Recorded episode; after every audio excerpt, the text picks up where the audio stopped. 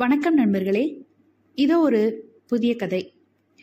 திரு ஜெயகாந்தன் அவர்கள் எழுதிய சில நேரங்களில் சில மனிதர்கள், அத்தியாயம் 1. வெளியில மழை பெய்யறது, பஸ் திரும்புறச்ச எல்லாரும் ஒருத்தர் மேல ஒருத்தர் சாயறா. எனக்கு முன்னாடி நின்றுட்டு இருக்கானே அவன் வேணும்னே அழுத்திண்டு என் மேல சாயறான். எனக்கு நன்னா தெரியறது, வேணும்னே தான் சாயறான். என்ன பண்றது? பொண்ணா பிறந்துட்டு நாங்களும் ஆம்பளைக்கு சமானம்னு படிக்கிறதுக்கும் சம்பாதிக்கிறதுக்கும் வெளியில புறப்பட்டுட்டா இதையெல்லாம் தாங்கித்தான் வேணும். பஸ்ல பொண்ணுங்களுக்குன்னு 4 சீட் போட்டு வச்சிருக்கா. ஏதோ பெண்கள் ஒருத்தர் 2 பேர் படிக்கிறதுக்கும் வேலை பார்க்கறதுக்கும் வெளியில புறப்பட்ட காலத்துல போட்ட கணக்குப்படி ஒரு பஸ்ல 4 சீட்டே அதிகமோ என்னமோ. இப்போ பெண்களுக்குன்னே தனியா ஒரு பஸ் விட்டா தேவல, ஏன் விடப்படாதா? விட்டா என்னவா? பாவம் சின்னஞ்சிறுசுகள், இந்த ஆம்பளை தடியன்களோட போட்டி போட்டுண்டு இடியும் இடியும் பட்டுண்டு காசையும் கொடுத்துட்டு ஏன் அவஸ்தப்படணும்? பெண்களுக்குன்னு தனியா சீட் போடுறதுல இல்லாத அவமானம் தனி பஸ் விட்டா வந்துடுமோ? Very good idea. I am going to write a letter to the letters to the editor. வெளியில நன்ன மழை பெய்யுறது. ஜன்னல் ஓரமா போட்டிருக்க கேன்வாஸ் மேல மழை தண்ணி படப்படன்னு அடிக்கிறது. பஸ்குள்ள ஈரமும் மண்ணும் சதசதன்னு அருவருப்பா இருக்கு. நெருக்கத்துல புழுக்கமும் நாத்தமும் அடிக்கிறது. ஒரே ஆம்பளை நாத்தம். மேல தொங்குற கைப்பிடியை யார் யார் பிடிச்சாலோ கர்மோ. இந்த பிடியை எதுக்கு தோல்னால போடுறாலோ, இது வேற தோல் நாத்தம் அடிக்கிறது. எலக்ட்ரிக் ரயில்ல போட்டிருக்காளே அந்த மாதிரி மெட்டல்ல போட்டா என்னவா? இதையும் பத்தி எழுதணும். இப்போ ஒன்னும் பஸ் திரும்பல, லெவலாதான் போயிட்டு இருக்கு. ஆனா எனக்கு பின்னாடி இருக்கானே அவன் கொஞ்சம் கொஞ்சமா நகர்ந்து வந்து வேணும்னே என் மேல உரசி உரசி சாயிறான். இவனுக்கு என்ன தைரியம்? இது என்ன நியாயம்? அன்னைக்கு ஒரு நாள் கலா சொன்னாலே, இந்த மாதிரி பஸ்ல ஒருத்த மிஸ்பிஹேவ் பண்ணிப்போ ஸ்லிப்பரை கழட்டிண்டு அவனை அடிக்க போய் ஒரே ரகளை ஆயிடுத்துன்னு. அவ செய்யக்கூடியவதான், ஆனா இது கொஞ்சம் கப்ஸா அடிக்கணும்னு நினைச்சிருப்பா. இப்போ நான் நினைக்கலையா? ஆனா ஒரு பொம்மநாட்டி நினைச்சதையெல்லாம் செய்திட முடியாதா என்ன? பாவம், நிஜமாகவே அவன் தெரியாம தான் சாயிறானோ என்னவோ, வயசான ஆளோ என்னவோ. திரும்பி பார்க்கணும்னு நினைக்கிறேன். முடியறதா? இல்லை, அவன் வேணும்னே தான் சாயிறான். இவன் ஒன்றும் வயசானவனா இருக்க மாட்டான், நன்னா தெரியுறது. எனக்கு ஆக்சிடென்டலா சாயிறவா ஒன்றும் கொஞ்சம் கொஞ்சமா ஒட்டி ஒட்டி சாய மாட்டான். எனக்கு உடம்பெல்லாம் கூசுறது. இன்னைக்கு மழையா இருக்கே, குளிக்க வேண்டாம்னு நினைச்சிருந்தேன். ஆனா இப்ப வீட்டுக்கு போனதும் நன்னா ஒரு தடவை குளிக்கணும். கூட்டத்துல சிக்கிண்டா அதுலேயே ஒரு அட்வான்டேஜ் எடுத்துட்டு இப்படியெல்லாம் செய்யறதுக்கு வெக்கப்பட வேண்டாமோ? இது என்ன புருஷத்தனம்? இவ ஆத்துல இருக்கவா போனாலும் இப்படித்தான் எவனாவது பண்ணுவான்ற நினைப்பு வேண்டாமோ? ஆமா, இவங்களுக்குலாம் ஆத்து நினைப்பு வேற இருக்காக்கும். இவன்களை விட தெருவில் நிக்கிறவளை போய் வரியாடின்னு கைய பிடிச்சு இழுக்கிறானே அவன் எவ்வளவோ வசதி. நிச்சயமா அது வசதி தான். அவளுக்கும் இஷ்டம் இருந்தா அந்த பிடிச்ச பிடியில ஒட்டிட்டு போக போறா, இல்லைன்னா மாட்டேன்னு கைய உதறிட்டு போயிட போறா. இது என்ன கும்பலை பயன்படுத்திட்டு மனுஷாளுக்கு இருக்கிற பெருந்தன்மைய மான மரியாதையை பத்தின பயத்தை பயன்படுத்திட்டு நிர்பந்தமா நெருங்குறது பிளாக் ஆர்ட். இதை பற்றியும் அந்த லெட்டர்ஸ் டு தி எடிட்டரில் எழுதணும். பொம்மநாட்டிகளுக்கு தனி பஸ் விடணுங்கிற யோசனைக்கு இந்த பாயிண்ட் ரொம்ப ரெலவெண்ட். தமிழ் பத்திரிகையில எல்லாம் எழுதப்படாது, இங்கிலீஷ் பேப்பரில் எழுதினாதான் ரெஸ்பான்ஸ் இருக்கும். 4 வரினாலும் நறுக்குன்னு தைக்கிறாப்புல பியூட்டிஃபுல் லாங்குவேஜில் இருக்கணும். அதுக்காக 2 நாள் மெனக்கட்டாலும் சரி. பொம்மநாட்டிகளுக்கு ஆம்பளைகள் பஸ்ஸில் எழுந்து சீட் கொடுக்கணும். உடனே வா இழிச்சு பிடிச்சுட்டு தேங்க்ஸ் சொல்லணும். அதுக்கு அவன் டோன்ட் மென்ஷன்னு சொல்லணும். என்ன ஸ்டூபிடிட்டி! அப்படியெல்லாம் நான் எழுத போறதில்ல. எனக்கு எவனாவது சீட் கொடுத்தா நான் உட்காரதும் இல்லை. இவன் என்ன என்ன உபசாரம் பண்றது? நான் என்ன முடமா நொண்டியா? இல்ல வயசான கிழமா? அப்படி என் வயசுக்கோ தகுதிக்கோ மரியாதை தந்து எவனும் எனக்கு சீட் தர்றதில்ல. அப்படி என்ன எனக்கு வயசாயிடுத்து? இன்னும் 30 முடியல. எல்லார் மாதிரியும் நான் ஸ்டைல் பண்ணிக்கிறது இல்லை. இப்ப இருக்கிறச்சிலையே இதோ வந்து இப்படி சாயிறான். ஸ்டைலும் பண்ணிண்டா கோரச்சல் இல்லை. எப்படி என்னை பார்த்து இவாளுக்கு இப்படியெல்லாம் தோன்றதோ, என்னை பார்த்து அப்படியெல்லாம் தோணப்படாதுன்னு நான் ஜாக்கிரதையா இருக்கிறதுனாலே அப்படியெல்லாம் தோன்றதோ? நான் பார்த்த எல்லா ஆம்பளைக்கும் என்கிட்ட இப்படி தோன்றதே. ஆமா, எல்லா ஆம்பளைகளுக்கும் ஒருத்தன் கூட விதிவிலக்கு இல்லை. அப்பாவை நான் பார்த்ததில்ல. அண்ணா, ஆமா ரொம்ப யோக்கியம்தான். நேக்கு அண்ணனா இருக்கிற உறவு நடுவில் நின்று தடுக்கிறது. இல்லைன்னா அந்த மாதிரி வார்த்தைகள் எல்லாம் கேட்க முடியுமா? வார்த்தைகள் கேட்டா போறாதோ, அதுக்காக தான் திரும்ப திரும்ப நீ எனக்கு தங்க இல்லை, நீ எனக்கு தங்க இல்லைன்னு சொன்னான். இதே மாதிரி பஸ்ல வரும்போது அவனையும் பஸ்ல பார்த்திருக்கேன். இதோ என் மேல சாயிறானே இவன் எவ்வளவோ யோக்கியன். அந்த கூட பிறந்த அண்ணனோட பார்வை இதை விட அசிங்கமா இருக்கும். அவன் என்னென்ன நினைச்சுட்டு என்னை பாக்குறானோ, என்னென்ன கதை கட்டின்னு போய் மன்னிக்கிட்ட அளக்குறானோ. அவள் அதை ஒன்று பார்த்தா முடிச்சு போட்டுண்டு அந்த ஆற்றுல இருக்க குடித்தன கரண்டெல்லாம் என்னென்ன அக்கப்போர் பண்ணுறாளோ. இதோ இவன் என் மேலே இடிச்சுட்டு நிற்கிறான், அதுக்காக இவனை என்னோட முடிச்சு போடுறதா? எங்கள் அண்ணா பார்த்தானா செய்வான். தன்னை தவிர அவன் எல்லாரையும் என்னோட முடிச்சு போடுவான். இவன் முகம் கூட எனக்கு தெரியல, திரும்பி பார்க்க கூட தைரியம் இல்லாமல் நான் நிற்கிறேன். இவன் கருப்போ சிவப்போ கிழவனோ குமரனோ யாராக இருந்தால் எனக்கு என்ன? அவளுக்கு யாராக இருந்தாலும் கூட்டத்தில் சிக்கிண்டா போகிறோம், ஏதோ அவளுக்கு சொந்த மாதிரி. எங்கள் அண்ணா இதை பார்க்கணும், அவன் எப்படி இதை பார்ப்பான்னு என்னால் பார்க்க முடியறது. ஏதோ பின்னாலேருந்து என் மேலே சாயிறானே, இவனை என்னையும் அடிக்கடி பார்த்துருக்கதா முதல்ல அவனுக்கு தோணும். அப்புறம் இவனுக்கு எங்கள் ஆஃபீஸில் என்னோடவே வேலை கொடுத்துருவான். பஸ்ஸில் வரைச்சு நேக்கும் சேர்த்து இவன் தான் டிக்கெட் வாங்கினானான். நான் வேணும்னே அவனை அவமானப்படுத்துறதுக்காகவே அவன் கண் எதிரே இவனோட கொஞ்சினான். எனக்கு திமிரான். என்னை எவன் கேட்குறது? நானே படித்து நானே உத்தியோகம் தேடிண்டு அவனை விட பெரிய பொசிஷனில் இருக்கிறேன்ற திமிரான். என்ன கருமமாக இருந்தாலும் இப்படி பப்ளிக்கில் பஸ்லேயே வான்னு பஸ்ஸில் இருக்கிற பேசஞ்சர்கள் எல்லாம் என்னை காரி துப்புறாளாம். இவனுக்கு தலைகுனிவாக போச்சான். இந்த கன்றாவியை காண சகிக்காம அடுத்த ஸ்டாப்பிங்கில் இறங்கிட்டானான். மற்றவா கிட்ட அண்ணா என்னை பார்த்துட்டு போய் மண்ணிக்கிட்ட சொன்ன அப்புறம் மண்ணி சொல்கிற வேர்ஷன் இதுதான். இதை கேட்ட அந்த மற்றவாளில் ஒருத்தி சொல்லுவா, நான் கூட பிறந்தேண்டி அவனாத்தான் இருக்கும், நான் கூட பார்த்தேண்டி அவனாத்தான் இருக்கும். இன்னொருத்தி சொல்லுவா, அவன் தானே இவன் இன்னொருத்தனோ. மறுபடியும் மண்ணி சொல்லுவா, எங்களுக்கு என்ன, எக்கேடும் கெடட்டும்னா தண்ணி தெளிச்சு விட்டாச்சே. இருந்தாலும் கூட பிறந்தவருக்கு அப்படி இருக்க முடியாதனோ, அப்படியே கூணி குறுகி போறார் அவர். இப்படி ஒரு மனுஷரையும் பெத்து இவர் மானத்தை வாங்குறதுக்கு அப்படி ஒரு பெண்ணையும் பெறுவாளோன்னு சொல்லி அப்படியே இதை சாக்கா வச்சு அண்ணா மேல மண்ணி உருகி போவா. அண்ணா சொன்ன விஷயத்த மத்தவா கிட்ட சொல்லி பொதுஜன அபிப்பிராயத்தை சேகரிச்சுண்டு மறுபடியும் அண்ணா கிட்டே மண்ணி வந்து சொல்வா. நமக்கு என்னன்னு சொல்லிட்டாலும் மனசு கேட்கறதா? அவ காசு நமக்கு வேண்டாம், பணம் நமக்கு வேண்டாம், வீடு நமக்கு வேண்டாம்னு நாம ஒதுங்கிதான் இருக்கோம். அதனால அவ ஒண்ணு கெட்டு போயிடல, நன்னாதான் இருக்கா. அதுக்காக நம்மள யாரும் ஒன்று சொல்லிட மாட்டான். அவள் ஓஹோன்னு இருந்தா அந்த பெருமை கூட நமக்கு வராது. கெட்டு போய் அங்கே இங்கே நின்னா இன்னார் தங்கன்னு தான் எல்லாரும் பேசுறா. அந்த வயசுல அவள் பண்ணிட்டு வந்த தப்பு அண்ணாங்கிற முறையில கண்டிச்சேல். மற்றவனா அறிவாளை எடுத்துட்டு வந்து வெட்டியிருப்பான். உங்க அம்மா தான் ஆகட்டும், அடிச்சா என்ன வசா என்ன, அண்ணா தானேன்னு சமாதானம் பண்ணி வச்சாரா. பொண்ணை வெளியில போக சொன்ன உடனே அவ கையை பிடிச்சுட்டு அவரும் புறப்பட்டுட்டார். ஆமா, அப்படி போகலைன்னா சொந்த வீடும் சொகுசான வாழ்க்கையும் கிடைச்சிருக்குமா? இந்த 30 ரூபாய் வாடகை வீட்டில் மூட்டை பூச்சிகள் பிடுங்கிண்டு இந்த சனியங்களோட மாரடிச்சுட்டு இருக்கணும்னு அவருக்கு என்ன தலையெழுத்தா? எல்லாம் முன்கூட்டியே போட்ட பிளான் தான். உங்கள் தங்க பண்ணிட்டு வந்த காரியமும் அதுக்காக நீங்கள் அடித்து விரட்டினதும் சாக்கா போச்சு. அப்போவே அடிக்கடி சொல்லுவாரே, பெருசாக என் பிள்ளையத்தான் நம்பி இருந்தேன், பெரிய படிப்பு படிச்சுட்டு பெரிய உத்தியோகம் பண்ண போகிறான்னு. நான் ஆசைப்பட்டா மட்டும் போருமா? மெட்ரிகுலேஷன்லேயே 3 வருஷம் அவன் போட்டுட்டான், இனிமே என் பொண்ணு தான். பாருங்கோ, அவள் மாகாணத்திலேயே முதல்ல பாஸ் பண்ணி கலெக்டராக கூட ஆவா. ஆண்டவன் ஆயுசை கொடுக்கணும்னு சொல்லிகிட்டே இருப்பாரே, அவர் ஆசை நிறைவேறி போச்சு. பெரிய படிப்பும் படித்து பெரிய உத்தியோகத்துக்கும் போயிட்டான். இனிமே அவள் எவனோட தெரிஞ்சா இவருக்கு என்ன? ஆனால் நம்ம தலைனா உருள்றது. இன்னார் தங்க இன்னார் தங்கன்னு நீங்கள் தான் அடிக்கடி போய் பார்க்கலே. உங்கள் அருமம் அம்மாவை அவர்கிட்ட ஒரு வார்த்தை சொல்லி வைங்கோ. இந்த பஞ்சவடிக்கு பக்கத்துல பாக்குற இருக்கானே, அங்க ராத்திரி 7 மணிக்கு மேல வந்து வந்து நிக்கிறாளாமே, படிச்சுட்டா போருமா, உத்தியோகம் பார்த்தா போருமா? ஒவ்வொருத்தரும் ஒவ்வொன்னு சொல்லும் போது அப்படியே ஊசி போட்டு தக்கிறது எனக்கு. மன்னி பேச ஆரம்பிச்சா அண்ணா அவ பேசி முடிக்கிற வரைக்கும் ஒரு வார்த்தை குறுக்க பேச மாட்டான். மந்திரோபதேசம் மாதிரி கேட்டுண்டு மௌனமா இருப்பான். சரி சரி, அதுக்கு என்ன என்ன பண்ண சொல்றேன்னு பல்ல கடிச்சுண்டு அண்ணா கடைசியில கத்துவான். நான் போய் சொன்னா உடனே கேட்டுட போறாளாக்கும். கேட்டா கேட்குறா, கேட்காட்ட போறா. நம்ம காதில் விழுறது சொல்லி வைப்போம். அப்புறம் பெத்தவராச்சு பொண்ணாச்சு, கூட பிறந்த குத்தத்துக்கு உங்க மண்டை உருள்றதேன்னு சொன்னேன், நேக்கு என்ன போச்சு? கிரீச்சுன்னு ஒரு சத்தத்தோட பஸ் எதுலேயோ மோதினா மாதிரி அதுந்துண்டு நிற்கிறது. எனக்கு பின்னாடி இருந்தவன் நன்னா ஆசை தீர வந்து மோதிண்டான். ரொம்ப திருப்தி அவனுக்கு. இந்த தடவை அவனை மட்டும் குத்தம் சொல்ல முடியாது. லெட்டர்ஸ் டு தி எடிட்டருக்கு எழுதுறத பற்றினா யோசிச்சுட்டு இருந்தேன். எத்தனையோ சமயத்தில் எத்தனையோ விஷயங்களை பற்றி எழுதணும்னு நினச்சிருக்கேன். எல்லாம் நினைக்கிறதோட சரி, அப்புறம் அந்த விஷயம் பழசாக போயிடும். எனக்கே நினச்சி நினச்சி பழசாகி ஆமாம் எழுதிட்டா போருமாக்கும்னு ஒரு சலிப்பு வந்துடும். அந்த விஷயம் அவ்வளவுதான். சில சமயத்தில் லெட்டர்ஸ் டு தி எடிட்டரில் ரொம்ப சுவாரஸ்யமான லெட்டர்ஸ் வரும். நான் தினம் பேப்பரில் படிக்கிற முக்கியமான ஐட்டம் அதுதான்.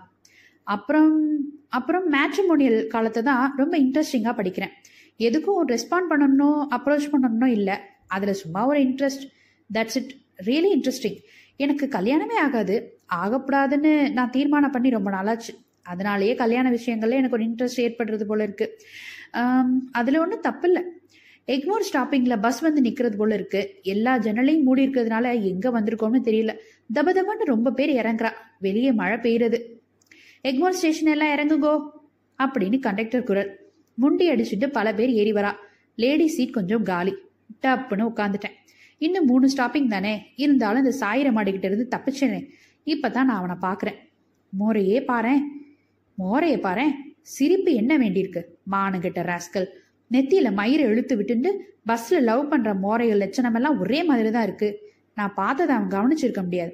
ஹேண்ட்பேக்ல இருந்து இந்த வாரம் ஆ பத்திரிக்கையை எடுத்து முகத்துக்கு நேராக விரிச்சு வச்சுக்கிறேன். அதுக்கப்புறம் அவன் ஞாபகமே போயிடுறது. மத்தியானம் லஞ்ச் டயத்தில் 2 பக்கமும் படிச்சுட்டு மூடி வச்ச கதையை புரட்டுறேன். என்னோட லைஃப்ல ஏற்பட்ட மாதிரியே ஒரு இன்சிடென்ட்டை வச்சு ஆர்.கே.வி. எழுதின கதை. எனக்கு அவர் எழுதுகிற கதைகள் பிடிக்கும். எனக்கு என்னவோ ஆர்.கே.விங்கிற இனிஷியலே எழுதுறது பொம்னாட்டியாக தான் இருக்கும்னு தோன்றுறது.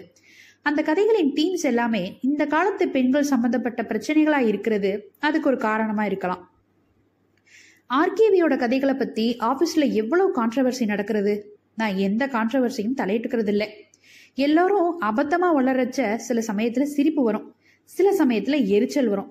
அவள் நினச்சிக்கிறா எனக்கு இலக்கியத்தில் டேஸ்டே கிடையாது.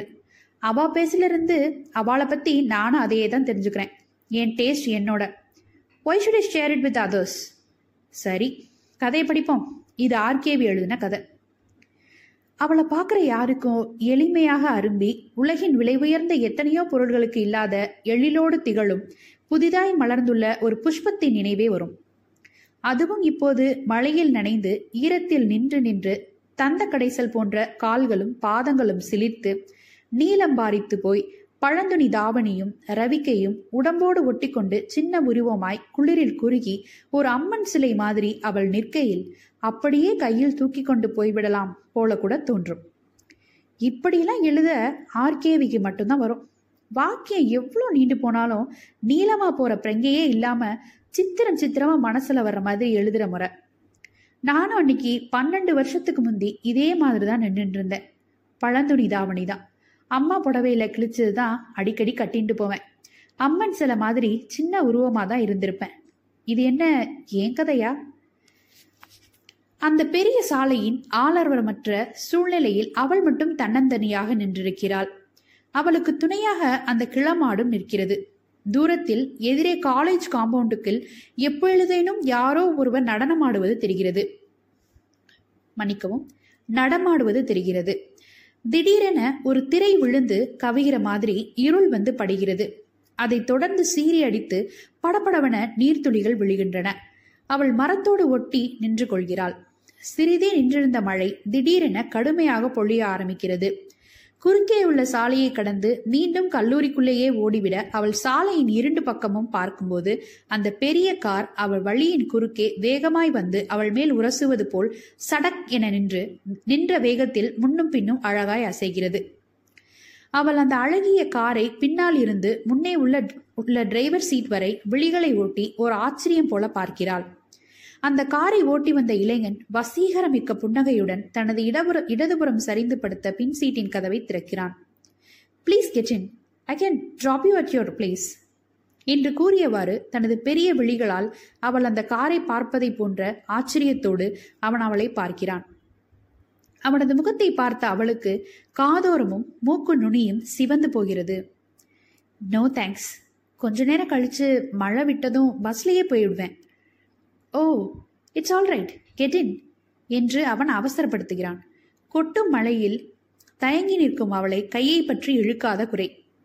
அவள் ஒருமுறை தன் பின்னால் திரும்பி பார்க்கிறாள். மழைக்கு புகலிடமாயிருந்த அந்த மரத்தை ஒட்டிய வளைவை இப்போது கிளமாட ஆக்கிரமித்துக் கொண்டிருந்தது. அவளுக்கு முன்னே அந்த காரின் கதவு இன்னும் திறந்தே இருக்கிறது. தனக்காக திறக்கப்பட்டிருக்கும் அந்த கதவின் வழியே மழைநீர் உள்ளே சாரலாய் வீசுவதை பார்த்து அவள் அந்த கதவை மூடும்போது அவள் கையின் மேல் அவனது கை அவசரமாக விழுந்து பதனமாக அழுத்துகையில் அவள் பதறிப்போய் கையை எடுத்துக்கொள்கிறாள். அவன் முகத்தை அவள் ஏறிட்டு பார்க்கிறாள். அவன்தான் என்னமாய் அழகொழுக சிரிக்கிறான். இப்போது அவனும் காரிலிருந்து வெளியே வந்து அவளோடு மழையில் நனைந்தவாறு நிற்கிறானே, கெட்டின். இப்போது அந்த அழைப்பை அவளால் மறக்க முடியவில்லையே. அவள் உள்ளே ஏறியதும் அவன் கை அவளை சிறைப்பிடித்ததை போன்ற எக்களிப்பில் கதவை அடித்து சாத்துகிறது. அலையில் மிதப்பது போல் சாலையில் வழுக்கிக் கொண்டு அந்த கார் விரைகிறது. அவளது விழிகள் காருக்குள் அலைகின்றன. காரினுள்ளே கண்ணுக்கு குளிர்ச்சியாய் அந்த வெளிரிய நீல நிற சூழல் கனவு மாதிரி மயங்குகிறது. இத்தனை நேரமாய் மழையின் குளிரில் நின்றிருந்த உடம்புக்கு காருக்குள் நிலவிய வெப்பம் இதமாக இருந்தது. இந்த கார் தரையில் ஓடுகிற மாதிரியே தெரியவில்லை. பூமிக்கு ஓரடி உயரத்தில் நீந்துவது போல் இருக்கிறதே. சீட்டெல்லாம் எவ்வளோ அகலமா இருக்கு, தாராளமா ஒருத்தர் படுத்துக்கலாம் என்ற நினைப்பு வந்ததும் தான் ஒரு மூலையில் மார்போடு தழுவிய புத்தக கட்டுடன் ஒடுங்கி உட்கார்ந்திருப்பது அவளுக்கு ரொம்ப அநாகரிகமாக தோன்றுகிறது. புத்தக அடுக்கையும் அந்த சிறிய டிஃபன் பாக்ஸையும் சீட்டிலேயே ஒரு பக்கம் வைத்த பின்னர் நன்றாகவே நகர்ந்து கம்பீரமாக உட்கார்ந்து கொள்கிறாள். இந்த காரே ஒரு வீடு மாதிரி இருக்கு. இப்படி ஒரு கார் இருந்தா வீடே வேணாம். இவனுக்கும் ஐயோ இவருக்கும் ஒரு வீடு இருக்கும் இல்லையா? கார் எப்படி இருந்தா இந்த காரின் சொந்தக்காரரோட வீடு எப்படி இருக்கும்? பெருசா இருக்கும், அரண்மனை மாதிரி இருக்கும். அங்க யார் யாரெல்லாம் இருப்பா? இவர் யாருன்னு எனக்கு தெரியாதே. ஹை, இது என்ன நடுவுல ரெண்டு சீட்டுக்கும் மத்தியில இழுத்தா மேஜ மாதிரி வருதே. இதன் மேல புஸ்தகத்தை வச்சுட்டு படிக்கலாம், எழுதலாம். இல்லைன்னா இந்த பக்கம் ஒருத்தர் அந்த பக்கம் ஒருத்தர் தலையை வச்சுட்டு ஜம்முன்னு படுத்துக்கலாம். இந்த சின்ன விளக்கு எவ்வளோ அழகா இருக்கு, தாமரை முட்டு மாதிரி, அல்லி முட்டு மாதிரி. இதை எரிய விட்டு பார்க்கலாமா? சி, இவர் கோச்சுண்டாருனா. அதுக்கு கீழே இருக்கு பாரு ஸ்விட்ச். அவன் காரியை ஓட்டியவாறே முன்புறம் இருந்த சிறிய கண்ணாடியில் அவளை பார்த்து புன்முறுவலோடு கூறுகிறான். அவள் அந்த ஸ்விட்சை போட்டு அந்த விளக்கு எரிகிற அழகை ரசித்து பார்க்கிறாள். பின்னர் பவரை வேஸ்ட் பண்ணக்கூடாது என்ற சிக்கன உணர்வோடு விளக்கை நிறுத்துகிறாள். பிறகு தன்னையே ஒரு முறை பார்த்து தலையிலிருந்து வழிகிற நீரை இரண்டு கைகளினாலும் வலித்து விட்டு கொள்கிறாள்.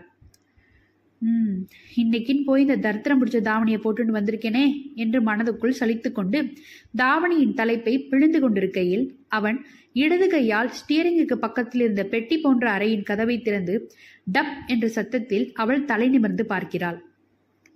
அட, கதவு திறந்தவுடனே உள்ளிருந்து ஒரு சிவப்பு பல்பு எரியுதே. ஒரு சிறிய டர்க்கி டவலை எடுத்து பின்னால் அவளிடம் நீட்டுகிறான். தேங்க்ஸ். அந்த டவலை வாங்கி தலையையும் முழங்கையையும் துடைத்து கொண்டு முகத்தை துடைக்கையில் அப்பா என்ன வாசனை. சுகமாக முகத்தை அதில் அழுந்த புதைத்துக் கொள்கிறாள். ஒரு திருப்பத்தில் அந்த கார் வளைந்து திரும்புகையில் அவள் ஒரு பக்கம் அம்மா என்று கூவி சரிய சீட்டின் மீதிருந்த புத்தகங்களும் மற்றொரு பக்கம் சரிந்து அந்த வட்ட வடிவமான சின்னஞ்சிறு எவர்செல்வ டிஃபன் பாக்ஸும் ஒரு பக்கம் உருள்கிறது. சாரி என்று சிரித்தவாறே திரும்பி பார்த்த பின் காரை மெதுவாக ஓட்டுகிறான் அவன். தான் பயந்து போய் அலறியதற்காக வெட்கத்துடன் சிரித்தவாறே இறைந்து கிடக்கும் புத்தகங்களை சேகரித்து கொண்டு எழுந்து அமர்கிறாள் அவள். ஜன்னல் கண்ணாடியில் வெளியே பார்க்கையில் கண்களுக்கு ஒன்றுமே புலப்படவில்லை. கண்ணாடியின் மீது புகை படர்ந்தது போல் படைந்திருந்த நீர்த்திவளையை அவள் தாவணியின் தலைப்பால் துடைத்து விட்டு வெளியே பார்க்கிறாள். தெருவெங்கும் விளக்குகள் எரிகின்றன. பிரகாசமாக அலங்கரிக்கப்பட்ட கடைகளின் நிழல்கள் தெருவில் உள்ள மழை நீரில் பிரதிபலித்து கண்களை பறிக்கின்றன. பூலோகத்துக்கு கீழே இன்னொரு உலகம் இருக்கிறதாமே, அது மாதிரி தெரிகிறது. இது என்ன கார் இந்த தெருவில் போகிறது? ஓ, எங்க வீடு அங்கே இருக்கு என்று அவள் உதடுகள் மெதுவாக முனகி அசைகின்றன. இருக்கட்டுமே, யார் இல்லைன்னா என்று அவனும் முணங்கிக் கொண்டே அவளை பார்த்து சிரிக்கிறான். என்னடி இது வம்பா போச்சு என்று அவள் தன் கைகளை பிசைந்து கொண்ட போதிலும் அவன் தன்னை பார்க்கும்போது அவனது திருப்திக்காக புன்னகை பூக்கிறாள். கார் போய்கொண்டே இருந்தது. நகரத்தின் ஜன நடமாட்டம் மிகுந்த பிரதான பஜாரை கடந்து பெரிய பெரிய கட்டிடங்கள் நிறைந்த அகலமான சாலைகளை தாண்டி அழகிய பங்களாக்களும் பூந்தோட்டுகளும் மிகுந்த அவன்யூக்களில் புகுந்து நகரத்தின் சந்தடியே அடங்கி போன ஏதோ ஒரு ட்ரங்க் ரோட்டில் கார் போய்கொண்டிருந்தது. TB hospital. கண்டக்டர் எனக்காகவே ரெண்டாவது தடவை குரலை கொஞ்சம் அழுத்தி கூப்பிட்றான். வெளியே மழை கொட்டு கொட்டுன்னு கொட்டுறது. காலையில் ஆஃபீஸ்க்கு புறப்படச்ச நல்ல வெயில் இருந்தது, அதனால கொடை எடுத்துட்டு வரல. இறங்கி பஸ் ஸ்டாப் கூட்டத்தோட ஒதுங்கிட்டு மழை விடுற வரைக்கும் நிக்கிறத விட மாம்பழம் டெர்மினஸ் வரைக்கும் கதை படிச்சுட்டே போய் இதுலயே திரும்பி வந்துட்டானே. மாம்பழத்துக்கு ஒரு டிக்கெட் வாங்கிட்டு எழுந்து நின்னவ மறுபடியும் உட்காந்துட்டேன். அந்த சாயிரமாடு முன் சீட்ல உட்காந்துட்டு திரும்பி என்னை பாக்குறது. அட கஷ்டமே, இதை பின்தொடர்ந்து வர்றதுக்காக நான் டிக்கெட் வாங்குறேன்னு நினச்சின்றதோ பஸ் புறப்பட்டுடுத்து. நான் மறுபடியும் கதையை படிக்கிறேன். இது ஏன் கதை மாதிரியே இருக்கே, முடிவு என்னமா இருக்கோ ஏனோ எனக்கு கண் கலங்கிறதே. திடீர்னு டம் டமார்னு இடி இடிக்கிறது. அன்னைக்கும் இப்படி தான் இடிச்சது. இதோ ஆர்.கே.வி கதையில் ஒரு அத்தியாயம் முடிகிறது இந்த வார்த்தையோட. வானம் கிழிந்து அறுபட்டது, மின்னல்கள் சிதறி தெரித்தன, இடியோசை முழங்கி வெடித்தது. ஆ, அந்த இடி எங்கோ விழுந்திருக்க வேண்டும். வேற எங்கே இல்லை, அந்த இடி என் தலையில தான் விழுந்தது.